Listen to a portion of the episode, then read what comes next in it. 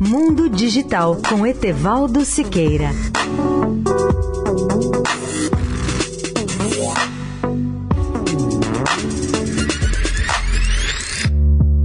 Olá, amigos da Eldorado. Alguns universitários me pedem para esclarecer suas dúvidas sobre a história da internet, em especial quando ela nasceu.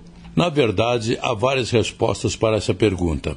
A origem mais remota dessa rede foi exatamente há 49 anos, no dia 7 de abril de 1969, quando foi divulgado o documento preliminar da regulamentação da rede. Esse documento ficou conhecido com o nome de RFC número 1, sigla RFC, que em inglês significa Request for Comments, ou seja, o documento que solicita contribuições para a fixação das regras definitivas. O segundo nascimento da internet foi há 45 anos, em 1973, com a criação do protocolo da internet conhecido pela sigla TCP/IP, que quer dizer Transmission Control Protocol, Internet Protocol.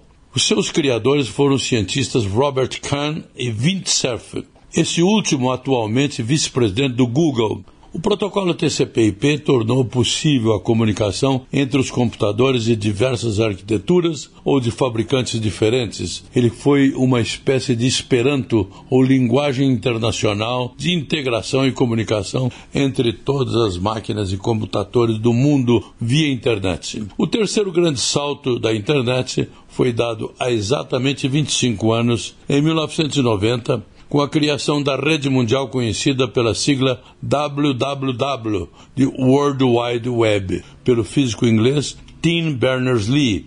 Esse software permitiu o nascimento da internet como a conhecemos hoje, com os browsers, navegadores, hiperlinks e outros recursos.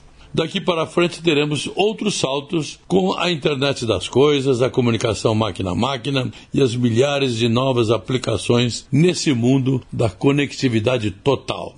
Etevaldo Siqueira, especial para a Rádio Eldorado.